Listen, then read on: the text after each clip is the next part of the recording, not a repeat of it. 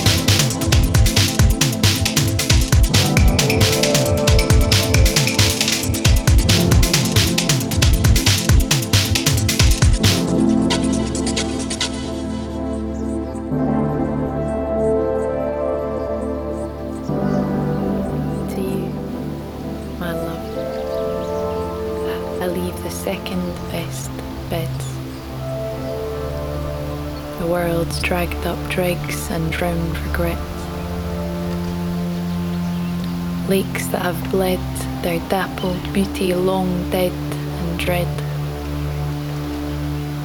So that every time you place a foot, the thought that the ground could come loose parades through your head. I leave your lungs and loves unfed, your green spaces stained red. I leave, taking with me all I've found and instead. You can have whatever is left. To you, I hand down a horizon marked by my mistakes, fires, fate, days comprising a seasonless haze and a lifetime's fight for intangible change. A place void of brightness. Not the world I knew, but a charcoal likeness tightness in your frail chest so that at best you'll get to see your 20s through. And I would give you the sky if I could. It's too scored and scorched from long haul holidays. So for my youngest, I leave an apology that you will never let the citrus lick of dew stain your fingers, nor the smell that lingers after the rain frame your autumn days. I'm sorry for the still nights when you won't be looking up at stars, charting those stories that should have been ours, the powerless pyre in the pit of your being. For bequeathing that feeling can only apologize. Because I chose to turn the other cheek, turn my back, keep my eyes firmly